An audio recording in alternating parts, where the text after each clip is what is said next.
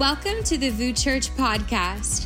Today, guest speaker Brooke Ligertwood shares in part four of our collection of talks, seven Revelations of Jesus for His Church. In this message, Cosmic Jesus, we study the church in Thyatira and learn that Jesus calls us, like the people in Thyatira, out of compromise. Despite their faith and service, they compromise their beliefs for the sake of false teachings. Jesus' instruction reminds us that we're called to live confidently in Him without compromising our faith. For more resources on Revelation, check out vouschurch.com slash seven. Now let's lean into the message together. Um, I have loved this series so far. Um, I have watched every single message and it has been phenomenal. Obviously, you get to sit under a master communicator every week.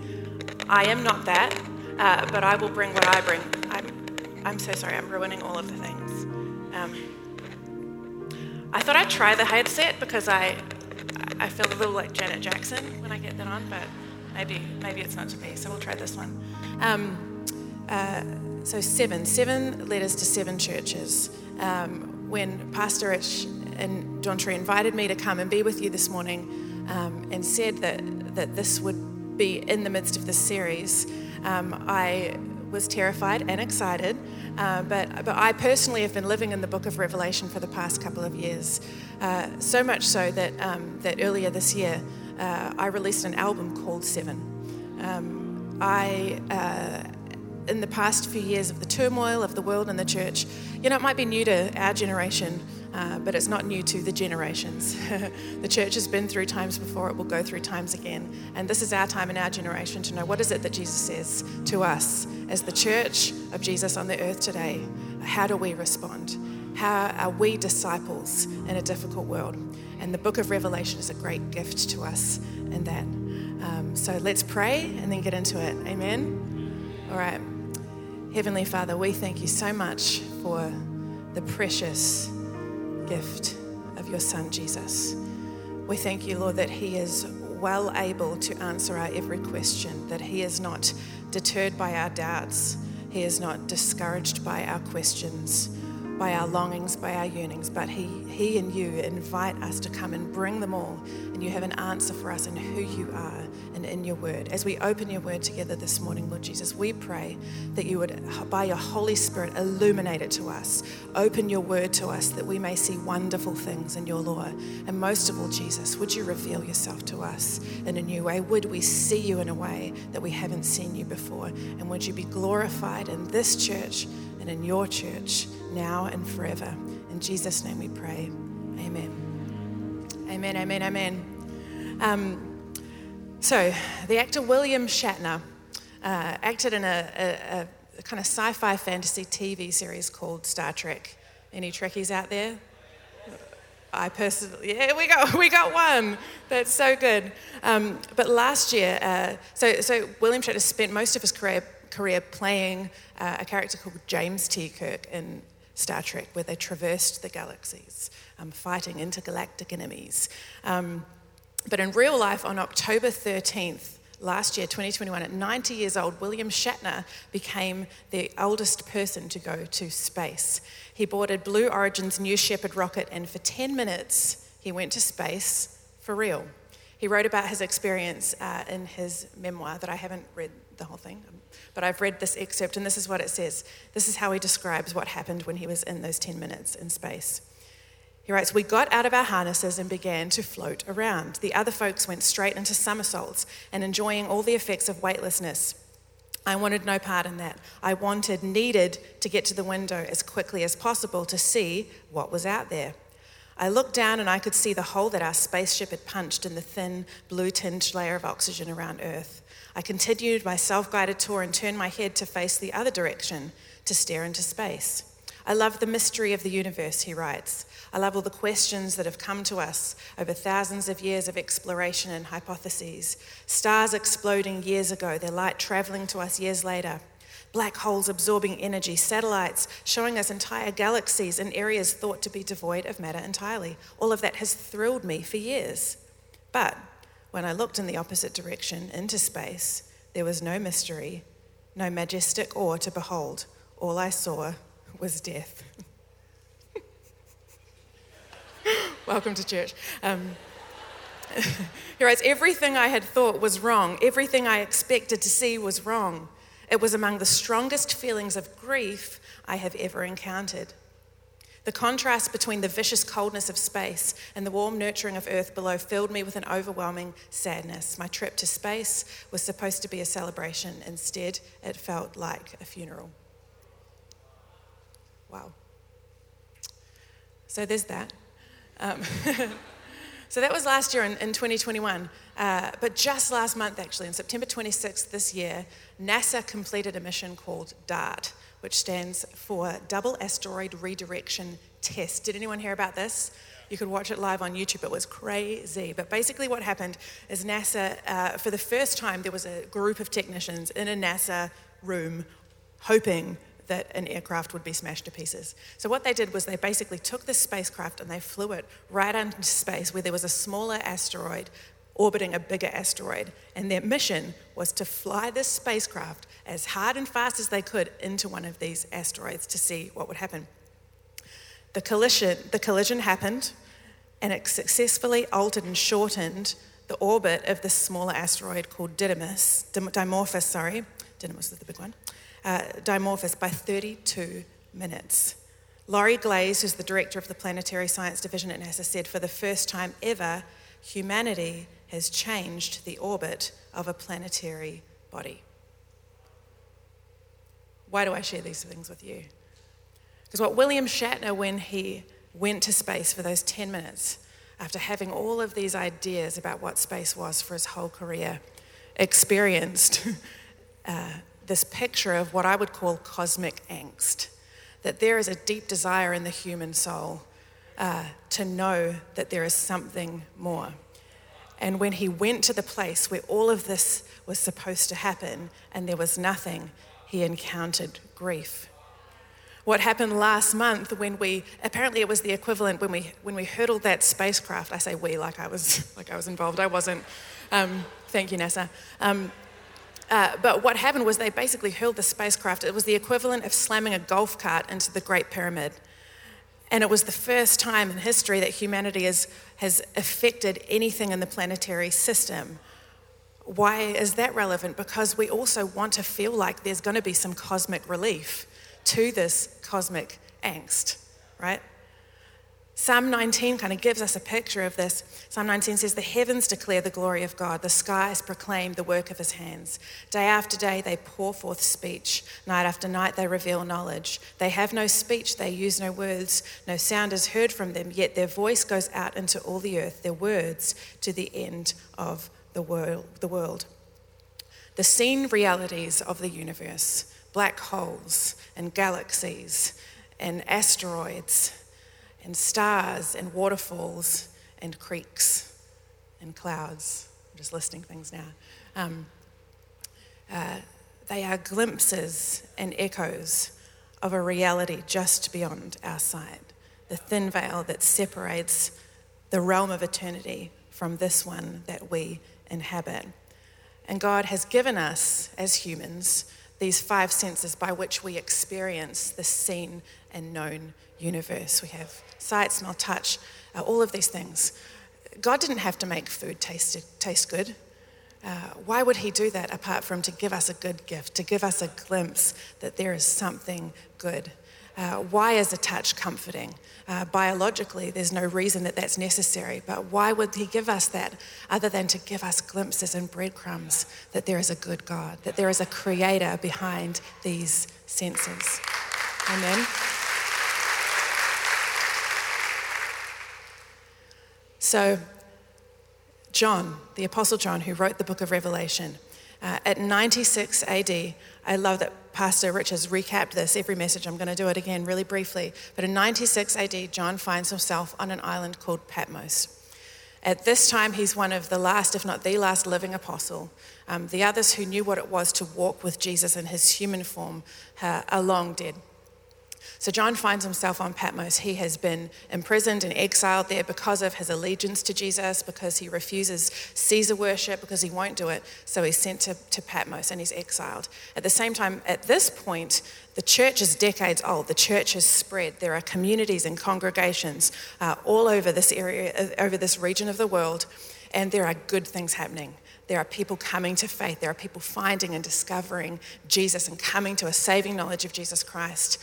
And as we know, at the same time as there is this divinity and this grace of God at work in the church of Jesus, there's humanity and there's sin. And John, the pastor, his pastor heart aches to be with these congregations to help remind them, point them to the words of the epistles, to the teachings and the life of Jesus. But he can't. He's far away, so what can he do? What can any pastor do? What can we do when things are out of our control and when we are in deep distress about the state of the world or the condition of the church?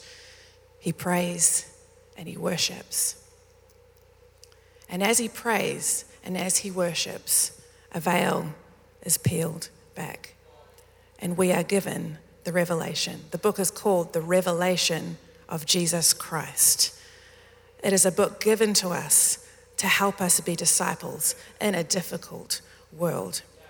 John had known Jesus, he had walked with him, he had, he had been one who reclined with him at the Last Supper. He had had his feet washed by this Jesus. He had eaten meals with Jesus. He had seen as Jesus had spit in dirt and made mud and pasted it on people's faces. As he fed 5,000, as he, as he calmed storms in boats, he had walked with this human Jesus. But he needed something more in this moment as he sat in his mourning and his distress for the churches, and as he prayed and as, and as he worshipped. He needed to know and remember not just the Jesus that he walked with in his human form, but he needed to see Jesus as he was now, as he is now. And I don't know about you, but, but life as a human is very interesting. And I can only say in 2022, and in the years to come, that the Lord is well able to grace us for the season that we're in.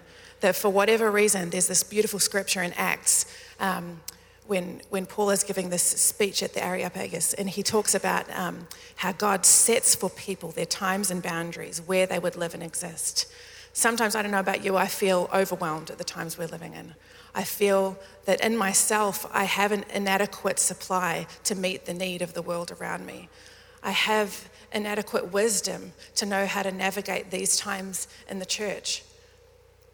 But Jesus has decided that you and me and everyone in the Everglades, that this time in history is the time that we should be born the scripture says that we might reach out for him. In other words, that's also a great hope for salvation, a great hope for redemption on the planet, because it means everyone else that's here with us, all of my family who don't know the Lord yet, the Lord also decided that this was the time that they should live, that they would be most likely to reach out for Jesus. He chose us to be here. And whether we feel like we can do it or not, the great news is that it's not us it's Jesus. Jesus who washed feet, Jesus who spat and made mud and put it on people's eyes, but Jesus who stands in the middle of the churches right now. Jesus who stands and reigns right now. We have a cosmic angst, we have a cosmic relief, but it's not in flying spacecraft into asteroids, it's in seeing King Jesus as he is now. Amen. Darrell Johnson uh, wrote a book called Discipleship on the Edge. It's an, it's an expository journey through Revelation. Um, I've been living in it for a couple years now, but he says these, the, this thing that I think helps us. The book of Revelation has a twofold purpose. Number one, to set the present moment in light of the unseen realities of the future.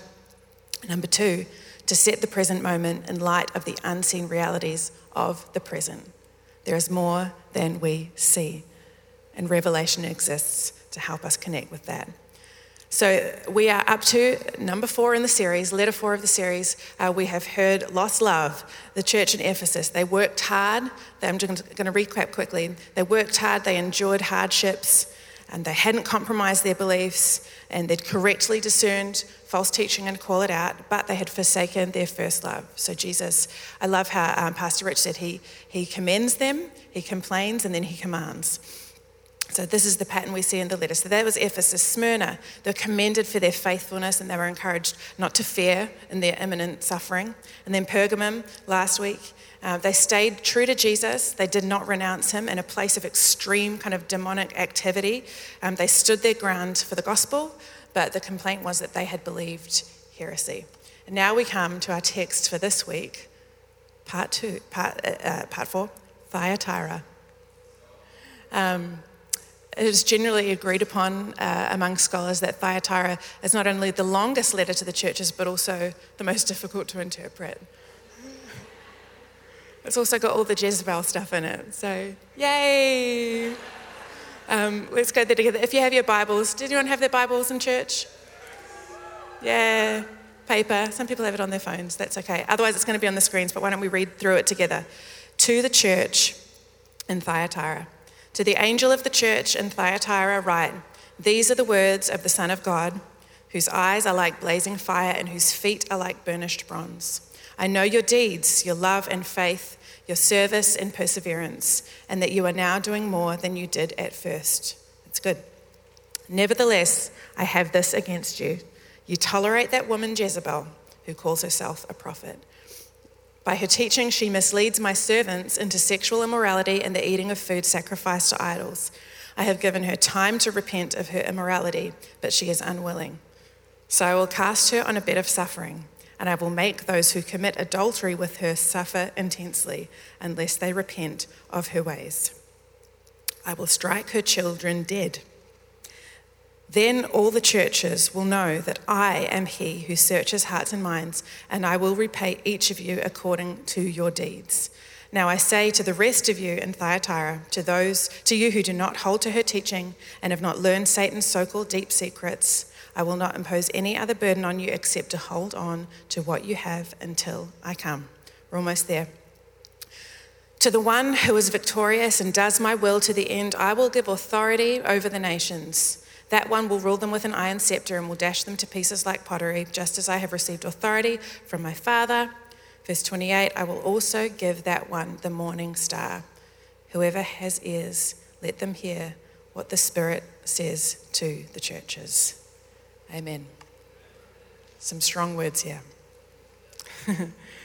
um, the first reference to Thyatira in Scripture is actually in, in, Acts 16. Paul finds himself down by a river and he meets, there's a group of women down by the river. He meets one of them, her name is Lydia, and it says that she's a dealer in purple cloth from Thyatira the gospel is shared with this group, and Lydia and her whole household are saved. And she asks that Paul and, Paul and his companions to come back with her and stay with her at her house. So we can guess from that that perhaps this was the beginning of the church in Thyatira. It was back in Acts 16. A woman called Lydia by a river meets Paul, hears the gospel, responds. The gospel goes back to Thyatira, and this church begins. Many, many decades later, we have this, this letter written to the church in Thyatira. What's interesting is that uh, there's not much archaeological evidence left of Thyatira. We don't know much about it. We know a lot about some of the other cities mentioned in the letters to the churches. We know that Ephesus was a very influential church. We know that Smyrna was beautiful. We know these other things about these other cities. Thyatira, we know, wasn't an influential church, uh, which I think we can take actually encouragement from. It means that Jesus is not looking uh, just for uh, what the world deems as significant. Um, but he is actually uh, where he is, he is moving and watching uh, among people uh, of no influence, so to speak. Um, everything is significant to Jesus. Everyone is significant to Jesus. So Jesus deems Thyatira significant enough to his heart to write this letter. Thyatira was the center of uh, what they called trade guilds, which um, was trying to figure out a modern day equivalent, kind of like unions. But basically, uh, Thyatira was a. Um, a, a, working class town. So uh, in Thyatira, you had people who, who worked in trades. You had um, leather workers, bronzesmiths, um, iron workers. Um, it was a big centre of cloth dyeing and garments. So you had a lot of people who were working in these trades. But the thing about working in the trades is that to kind of do business in the town or outside of the town, you had to belong to a trade guild. So what that means is that all of the people who worked in the cloth dyeing business would belong to this trade guild. So they would get together, they would discuss business. But here was the tricky thing for a believer in Thyatira is that the trade guilds met in pagan temples. And they would begin their meetings, their business meetings, basically by sacrificing food to idols and then sitting around the table and eating of it. And then in some of these temples as well, where these trade guild meetings were happening, then the temple, the shrine prostitutes would come out and all stuff would get really nasty. Um, and so obviously for the believer, this is a problem. um, and so, so what we have in Thyatira is this, this congregation, this community of people who are working, how to, figuring out how to provide for their family, but a reality of what it means for them to work and hustle and provide is that they are, uh, they are expected to engage in this pagan worship. So this is clearly a problem. Uh, Paul had spoken very clearly in 1 Corinthians with guidelines around these things, so it wasn't as though the church was not was without instruction. There were really clear instructions and guidelines for the believers for decades, actually, as to how to navigate this stuff. And it was basically don't navigate it, stay away from it. But what happened and why Jesus has such strong words for the church in Thyatira is that there was somebody who, who Jesus in the letter calls Jezebel. We think that's probably not her real name or his real name. But Jezebel was basically spreading a teaching in the church saying, almost like kind of a, an enlightened and sophisticated version of the truth, which said, actually, it's okay to do this. You can worship Jesus and like do the pagan stuff, but it's fine. So Jesus very strongly says, I have this against you. You tolerate that woman, Jezebel. And by her teaching, she is misleading my servants. She's misleading my church into things that are damaging to their soul, damaging to their witness, and fatal to their freedom, which we'll go into a little bit more. So, this was a problem. Fun fact, I just saw this in my notes. Um, the, there's a current archbishop, Thyatira is, still exists, and there is a current archbishop. His name is Nikitas Lulias, and he's from Tampa. So, didn't expect to find that in, in my preparation. Uh, uh, so, God bless you, uh, Tampa. Um, uh, but anyway, so, so so, but let's go back. Before, before Jesus gets into those words of warning, as he does in the other letters, he gives an encouragement. He says, I know your deeds, your love and your faith, your service and perseverance, that you're now doing more than you did at first. Um, I, I love that Jesus often gives what I, what I call the feedback sandwich, um, which is that he, he and, and he would do that with us as well. You know, it's really hard to accept discipline from the Lord if you don't know that he loves you. Comes across as really, as really different if you don't know he loves you. So the first thing would be to say uh, that you're seen by Jesus and that you're known by Jesus and that you're loved by Jesus. Um, being loved puts discipline in a whole new light. If you have discipline without love, it can come across as cruelty. But how do many of you know if you have love without discipline, uh, things go wrong pretty quickly? Because He loves us, He must tell us what's killing us, He must correct us, He must lead us into life. So there's that beautiful assurance of being known. Jesus says, I know.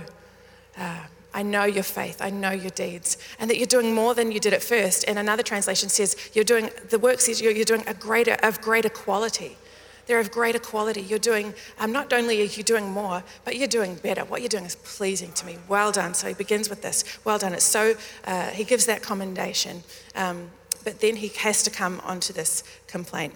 So the history of kind of that Jezebel reference, um, uh, is that Jezebel was actually a, a, queen in the Old Testament. She comes on the scene in 1 Kings 16 and she marries King Ahab. But Jezebel uh, was a Baal worshiper. There was an idol called Baal who Jezebel worshipped. So she marries Ahab, just giving you a little bit of history. Uh, she, she marries King Ahab and then very quickly turns King Ahab's heart to Baal worship and then begins using her influential position in government to begin to spread uh, Baal worship kind of all over the kingdom of Israel. She, uh, she has 850 prophets on her payroll um, who are spreading kind of this, uh, this Baal worship, spreading this kind of mixture uh, message. Uh, many of you will be familiar with the story of Elijah on Mount, Mount Carmel when he kind of does battle uh, with the prophets of, of, Baal. That's in the context of, of Jezebel. Jezebel, and, and Elijah was afraid of Jezebel. He fled from her several times because she was a murderer. She, she if you were, uh, she were, the enemies of Jezebel was anybody who spoke the truth of the word of the Lord, which was the prophets. So that's why Elijah was so scared of her because he had a mark uh, on him because of Jezebel. He, she was out for blood. So similarly, that's we, we think that Jezebel was not the name of this person spreading this teaching, but the spirit was the same, right? The Spirit was the same. The Spirit was something that said, you can worship God, you can be God's people, and be messing around with this other stuff. You can have your heart turned to idols, which we know is simply not true. It was this both and mentality. Um, later in the letter, uh, it talks a little bit about the, uh, the Satan's so-called deep secrets. Um, when I was reading and studying this, I, I, I thought about how uh, one of the things that this, this Jezebel teaching seems to do is, uh, is question truth. And it goes back to, to Genesis, uh, to right back in Genesis 3. Um, did God really say? And that's what we find happening in the church in Thyatira. That Jezebel is saying, Did God really say? You can have both and. So not only was there this dangerous influence within the church, but it was a tolerated dangerous in, in, influence. So Jesus had to do something about it. Um, Jezebel's teaching essentially tried to dilute and distort orthodoxy, which is right belief, presenting this kind of new way of thinking that appeared to be more enlightened. How many of you know there's always a new sophisticated, uh, sophisticated approach, um, but it's not new because there's nothing new under the sun. Um, but orthodoxy, our right belief, is linked to orthopraxy, which is right practice. And, and Jesus cares so much about falsehood and about truth and falsehood because what we believe affects what we do. It affects everything about how we see God, how we see each other, how I interact with my husband in our marriage, what I believe about God uh, affects what I believe about the world, what I believe about myself, what I believe about the value or not of the people around me. It affects what I believe about who I worship and how I worship. And that affects our practice, how we're walking out this life in Christ. Um, so Jesus makes really clear that this is no bueno. And Darrell Johnson writes this Here, Jesus, you like that? Um, here, Jesus presents himself uh, as passionately intolerant. Why? Because he loves the truth, he speaks the truth, and he is the truth. And because falsehood and deception of any kind enslaves people, Jesus is passionately intolerant because he is passionately intolerant of people being enslaved. Jesus is so intolerant of the false ideas influencing the church because any form of falsehood makes for bondage. And thankfully, Darrell Johnson writes, he will not tolerate people being in bondage because Christ came to set us free, because he came to loose our chains. He cannot stand it. So there's this teaching that tolerates compromise, and that teaching that tolerates compromise is being tolerated and it's leading people into compromise and into these into compromising their orthopraxy into these wrong practices this wrong outworking of gospel life. So here's the thing about compromise is compromise convinces you that it's okay to do the wrong thing if it's for the right reason. Jezebel's enemy was truth, and so she had to distort it to get these people to engage in these things. And then Jesus has to call it out, and he does so uh, because he knows these three things. He had to call this out in Thyatira because he knew that this compromise, number one, caused damage to their soul, number two, caused damage to their witness, and number three, was fatal to their freedom.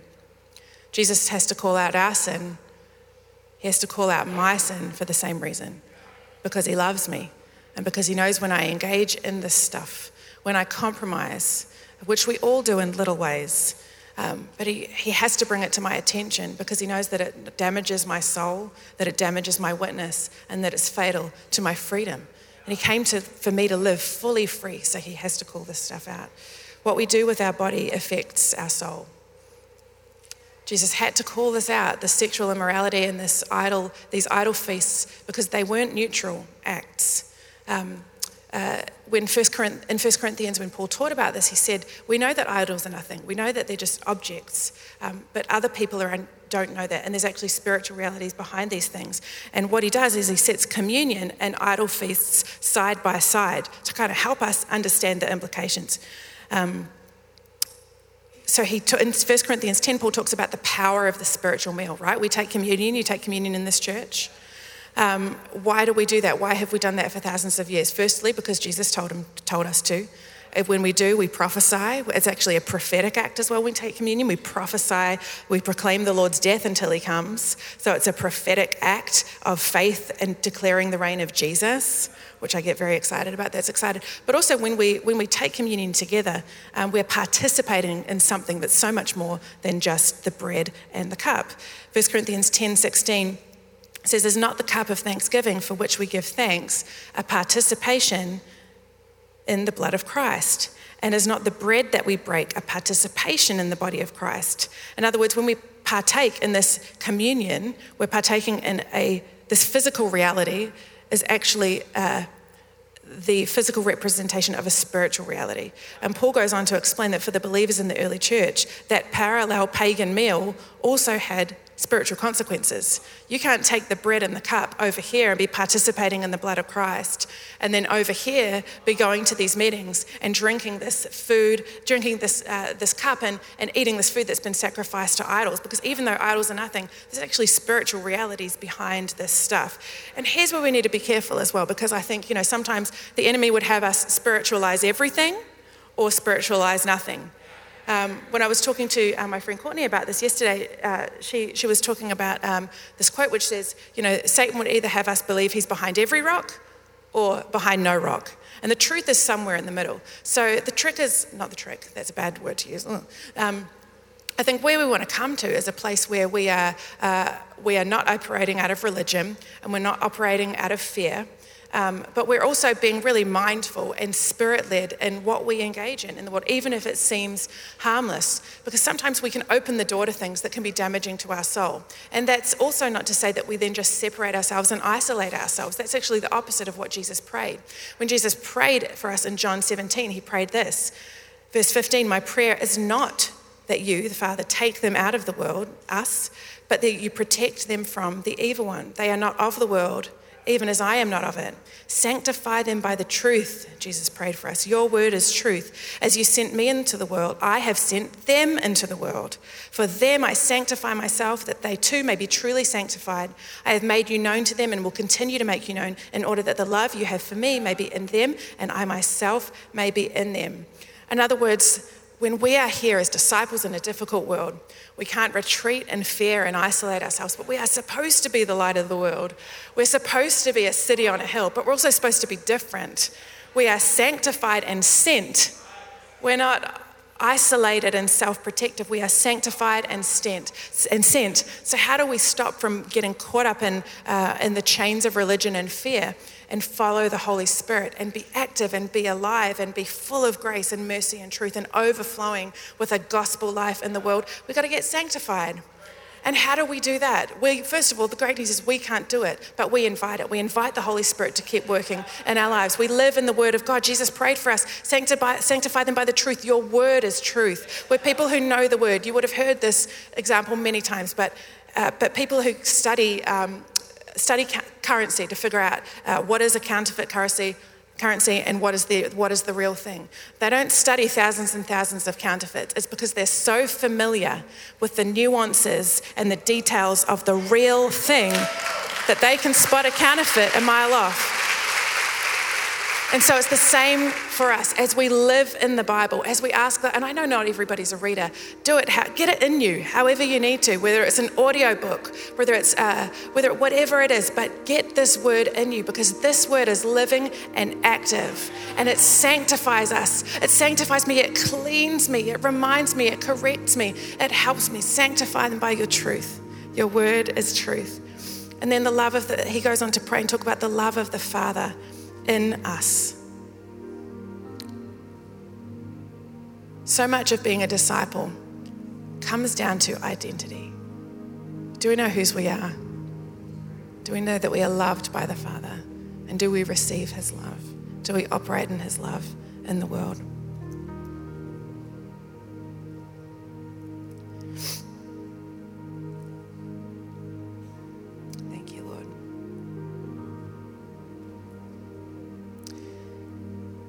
Jesus had to call this out as well, not only because doing these things was damaging to, uh, to the souls of these believers, it was damaging to their witness. Um, he talks about in 1 Corinthians 8 that not everybody knows um, what we know about the Lord. and to the best of our ability, that we have the responsibility to not cause others to stumble. Galatians 5 13 says, Use your freedom to serve one another in love. We don't want to be wounding people with weak consciences, says the word in 1 Corinthians 8 12. Damages our soul, it's damaging to our witness, and it's fatal to our freedom. Jesus came to give us life and life abundantly. We make choices in the world. And Jesus says our choices have consequences our good choices and our bad choices.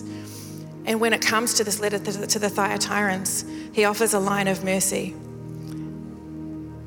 He says that he has given Jezebel time to repent of her deeds, but she is unwilling. And what a beautiful gift that God has given us. Sometimes it feels strange, but we exist in time. And so he gives us time to make different choices. So if you're here this morning, you're thinking, I've made all the wrong choices, I've engaged with this stuff. You're here and you're breathing because Jesus has given you this time.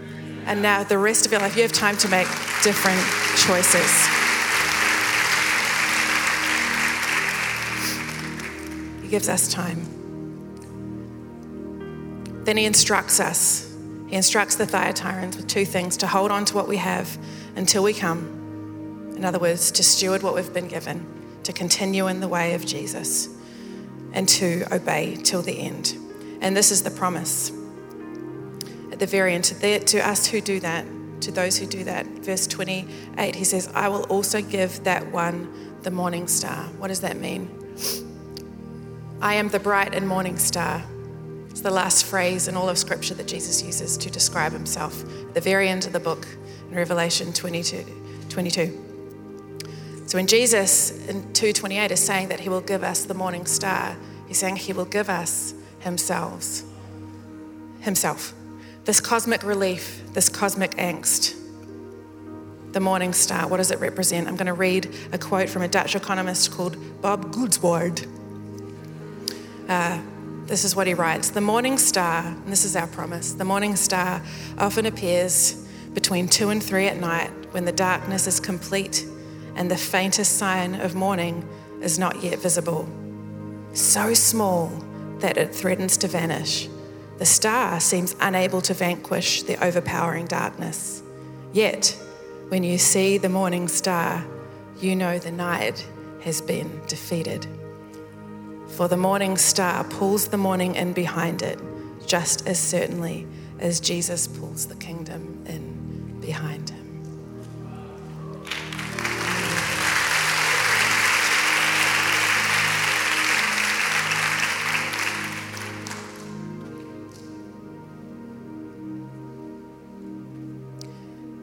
We know the Jesus of the Gospels. We know the teachings of the epistles. But Revelation offers us a gift, a unique gift. It helps us to see cosmic Jesus, reigning Jesus.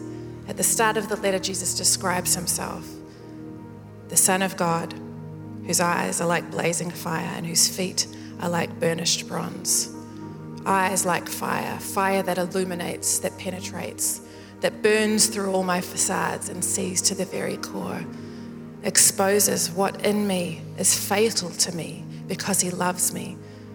Eyes that blaze like fire and are anointed and able to burn away that in me and cleanse away that in me that would be to my destruction. Jesus sees and Jesus knows. But Jesus is well able to heal us, church. And then finally, I want to finish with this feet like burnished bronze. What does that mean?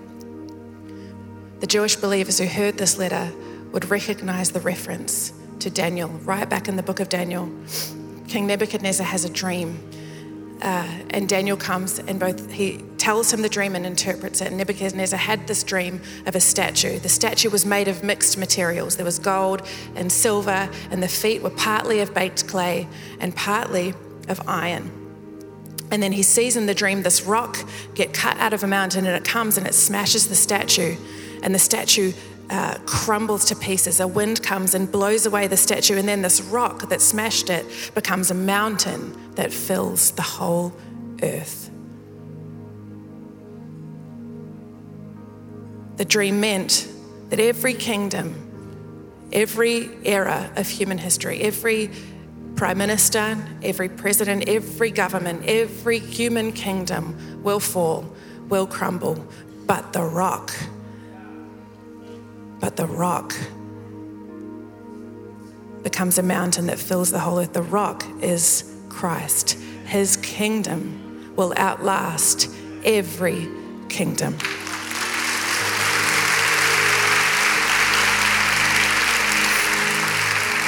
Daniel 2:44 In the times of those kings God will set up a kingdom that will never be destroyed or conquered. It will crush all these kingdoms into nothingness and it will stand forever. Daniel 7 13 to 14. In my vision at night, I looked, and there before me was one like a son of man coming with the clouds of heaven. He approached the Ancient of Days and was led into his presence. He was given authority, glory, and sovereign power. All nations and peoples of every language worshipped him. His dominion is an everlasting dominion that will not pass away, and his kingdom is one that will never be destroyed. Jesus' kingdom stands when all other kingdoms fall. Jesus' church will be redeemed and he will get the bride that he paid for with the price of his blood. We don't have a Jesus who is unwilling or unvictorious. We have the Jesus who reigns throughout all time and eternity. And Revelation gives us the gift of seeing not only him as he was, but as he is now, reigning and glorious and victorious forever and ever. And so our choice is this Darrell Johnson writes The whole book of Revelation is written to bring us to the razor sharp point of decision. Who will be the Lord of my life and of the world? Whose will we be? Is the question. And to what kingdom will we pledge our allegiance?